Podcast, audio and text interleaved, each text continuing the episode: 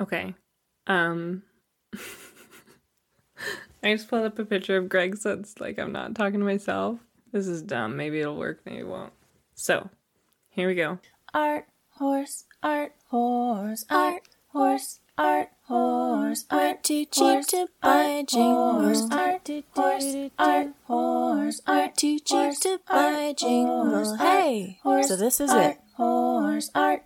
Hi everyone. Welcome to Art Horse. This is a silly and serious podcast about creativity and stepping out of your comfort zone. And I'm Jess, and today I want to talk about some community stuff that I've been doing, a book I read, and then a couple of things I made, and that'll be today's episode. So, first, I want to talk about I think I'm going to talk about this painting first. So, I haven't been painting that much or like making that much stuff because there's just been so much other stuff going on. I'm sure you can relate to that kind of thing where this thing that you proclaim to do falls to the wayside because of all this other stuff. And I I know that it's uh that no matter what I am doing or not doing, I'm still a creative person. I'm still a painter, but it does feel kind of weird when like my identity is really wrapped up in like the things that I make or don't make. I believe that I I feel better when I make stuff, so that's what I want to do, but it, it's definitely weird. And so my therapist suggested that I keep a canvas in my office that I just paint over and over and over and over and over again. And um, that way it doesn't mean anything and then I can put all of the feelings about like how I feel about how my desk is messy, I can put all those feelings into the painting was her suggestion. And so she gave me an assignment, which was to paint over this canvas and not clear off my desk at all.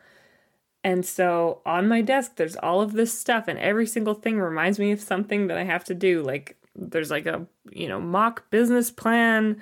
There's, you know, my agenda was on my desk. There's just, it's just a mess. Like, right now, all of my stuff is stacked up so that I can talk to you.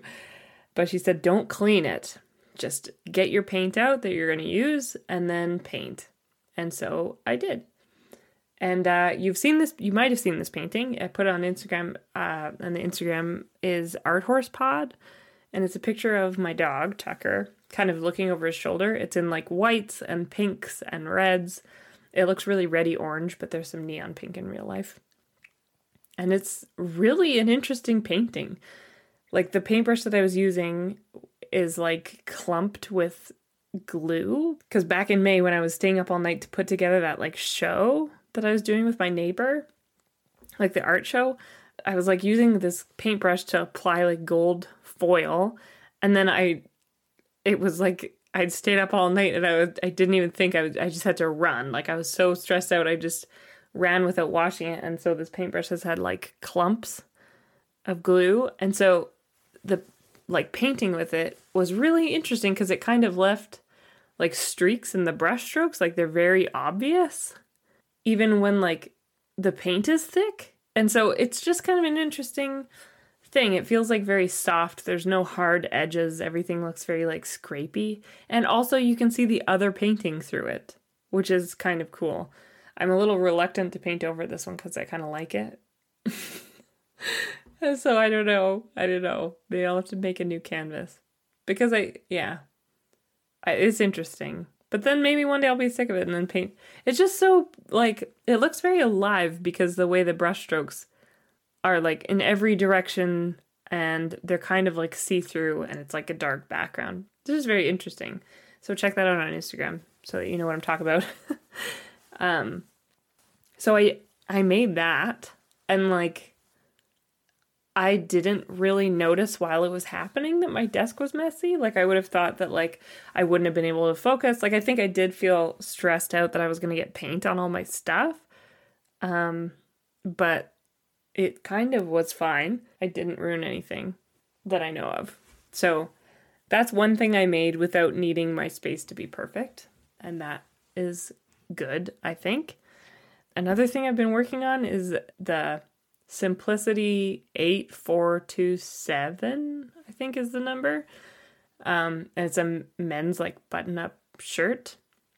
And I've heard it said that like following a pattern isn't creative because I guess they assume you're not making choices. But man, I made a lot of choices. like I chose to like grade the pattern to fit shoulders.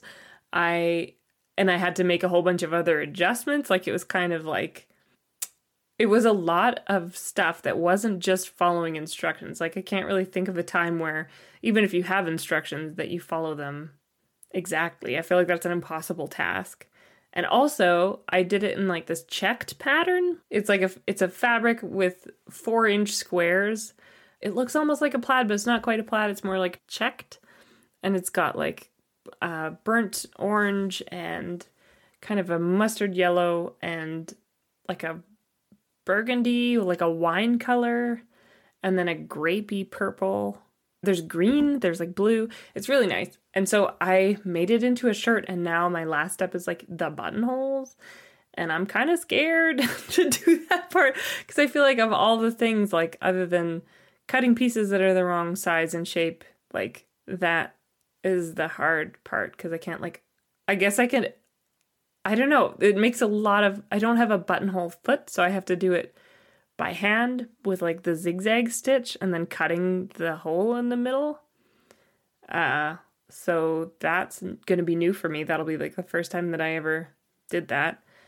Um and while I was which I'll talk about in a second, I went to Victoria for like a swing dance weekend thing and while I was there, I went to Thrift Craft, which is a like I, exactly what it sounds like. It's like a thrifted craft supply store, and the owner has it all organized. Like there's all these like little bags of wooden beads and like every there's this like interesting, you know, like a kind of a dresser thing, but it has like tiny little drawers, like many, many, many drawers, like a hundred, and they all have probably not a hundred, but like many um, they all have like lists like little wooden reindeer, and then you pull the drawer open and there's a little wooden reindeer in there. like it's really interesting. And she's got a bunch of like vintage Playboys and like just fun stuff. There's a section where you can fill a bag for a certain amount of money, like seven bucks or something. You can like get knickknacks and it's just really a treat. So if you're ever in Victoria, go check that out because it's pretty fun. Um, but while I was there, I got a couple of different colors of shirt buttons because I didn't know what would look best, but I grabbed a purple one and a yellow one because it has those colors in it. But I didn't bring like a swatch of the fabric with me or anything, so I couldn't like really tell. And so I brought them home and then I looked at them on the shirt and I went, oh man, like it's not quite right. Like I would like something a little more subtle. Like I would have liked a kind of like a icy blue color I think would have gone better than like the, the purple reads as black. Like it's not black, but it like reads as really dark compared to the fabric. And then the yellow one, it just doesn't work. And Greg was like, that looks fine enough for me to enjoy wearing it. Like that's fine. And it it was a really interesting moment because it, it makes me think like of how many times in my life I would have been like I would have waited to get the exact right color of buttons and then never finished the project and never moved on. Like, I think being able to go all the way from the start to the finish and put all the buttons on and then just have a shirt, like, you know, like the button color, it's not about the button color. Maybe it's about like finishing the project and, um, like, because if you can't finish the project, then you can't really learn anything from it. Because maybe I'm going to put the buttons on and then maybe there's not going to be enough room in the shoulders or in the front of the arm. Like maybe something else is going to be totally wrong with it. And if I never put the buttons on there, I would never get to learn that and then move on. And it it just like reminded me of that thing that I know, which is there is no grand finale. There's no such thing. This is just one in a long series of things that I'm gonna make in my life. Like it's one in a long series of shirts that I'm probably gonna make, you know? And I'm allowed to just like finish it and for it to not be perfect. So that was a really good reminder. Um, so those are the things that I've been making. I made a painting and I made a shirt. I definitely feel like my in the bra mentorship, apparently I'm supposed to make I might have said this in the last episode, but I'm supposed to make two bras a month. And it's the middle of November, so that's two bras that I should probably finish in November. And I just, I feel kind of behind in all my other stuff because of this, like, this new, you know, like transitions always take a little bit longer than you would think or a little more energy than you would think. Like, I think I'm not allowing the art studio to take up as much time as it needs. Like I'm trying to fit all this other stuff in around it. Um maybe it's like a diligence with scheduling problem. I need to reread 4000 weeks. That's maybe what the problem is. But I definitely noticed that because I'm focusing on that stuff, I haven't been painting. I love painting, but I love a lot of things. Anyway, I won't I won't dwell on that.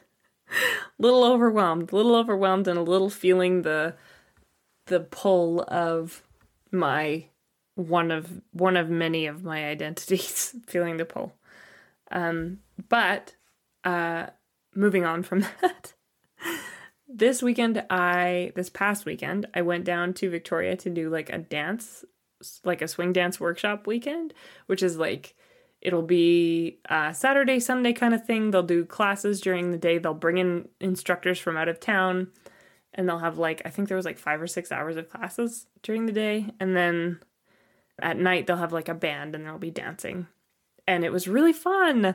I feel like often in my life I've like cut and run kind of like I just leave and then I never look back.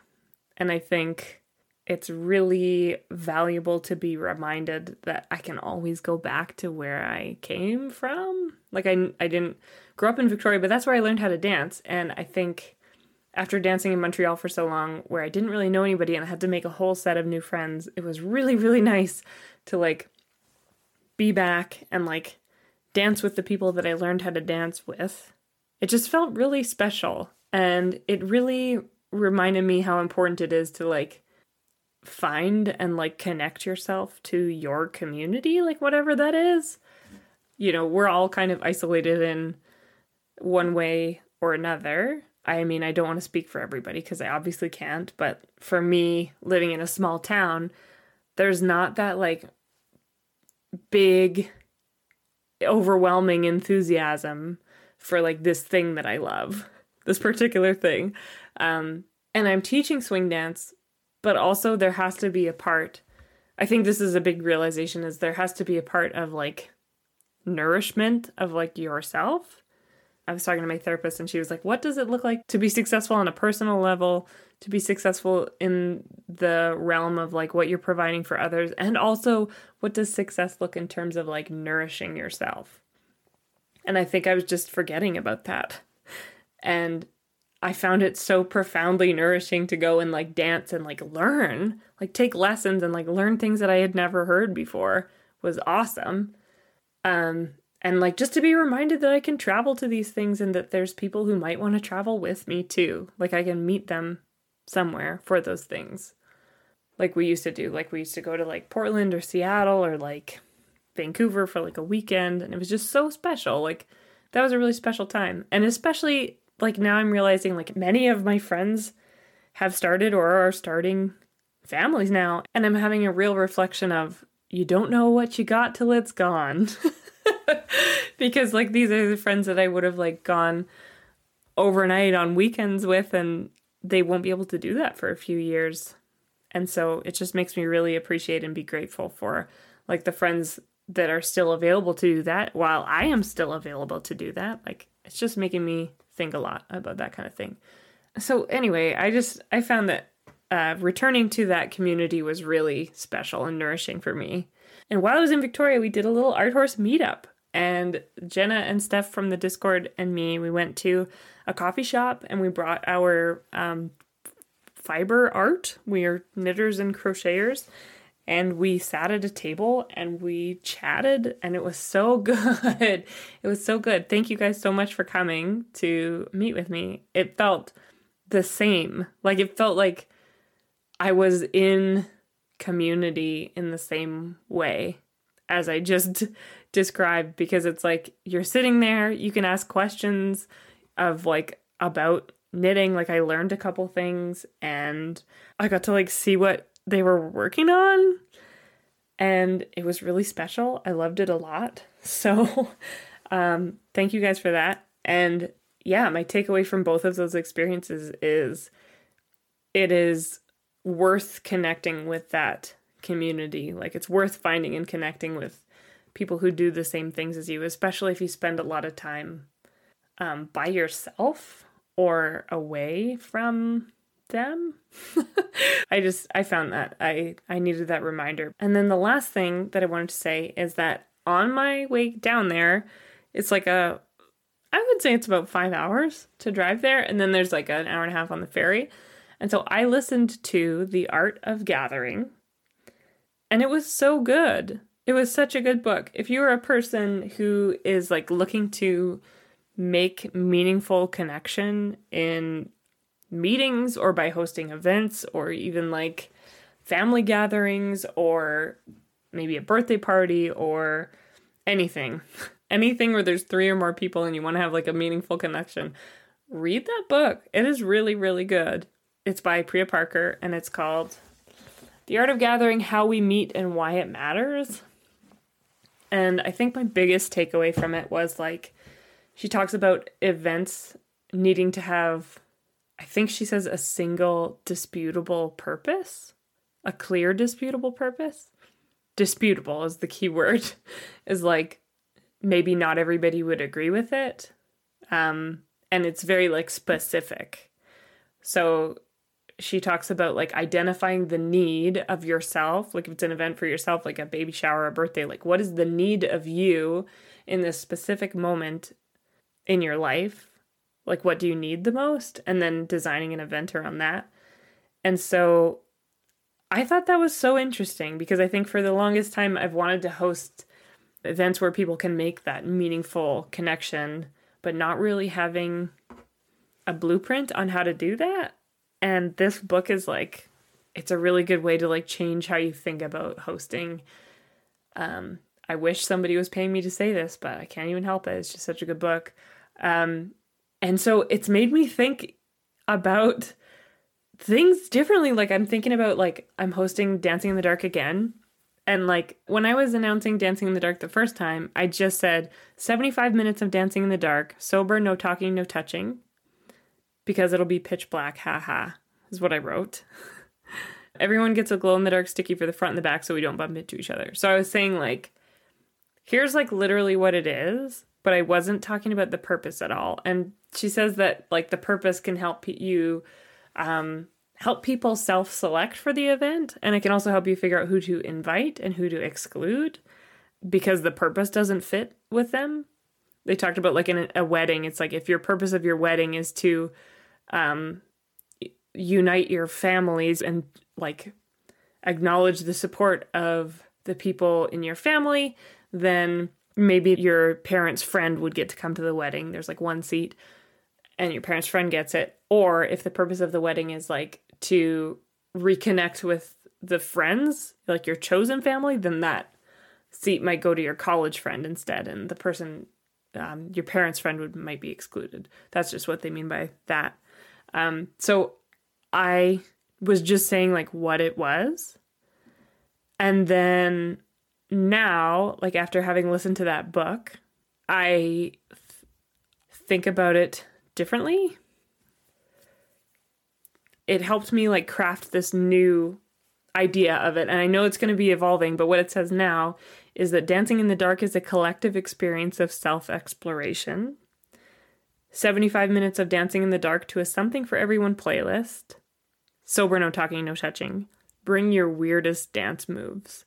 Like it helped me be more specific about like what it was actually about. And I think it's going to be interesting to focus really on welcoming people and like smoothing out the event and making it really nice. So it was really cool. Like I could take a book and like apply it to what I'm doing right now and it was really useful. So if that's like your kind of thing, I really recommend it. it was really good. So that's what I've been working on and up to. If I was going to ask myself what I was excited about, I would say I'm excited about I'm teaching like a lot of events coming up. I'm teaching 3 line dance events. Um plus a private line dance event. I'm hosting a swing dance and also I'm hosting Dancing in the Dark in the next like two or so weeks. So it's a lot of stuff. And I think I'm coming up against like, how do you communicate about your event? Like, how do you find the people who would be really interested in it?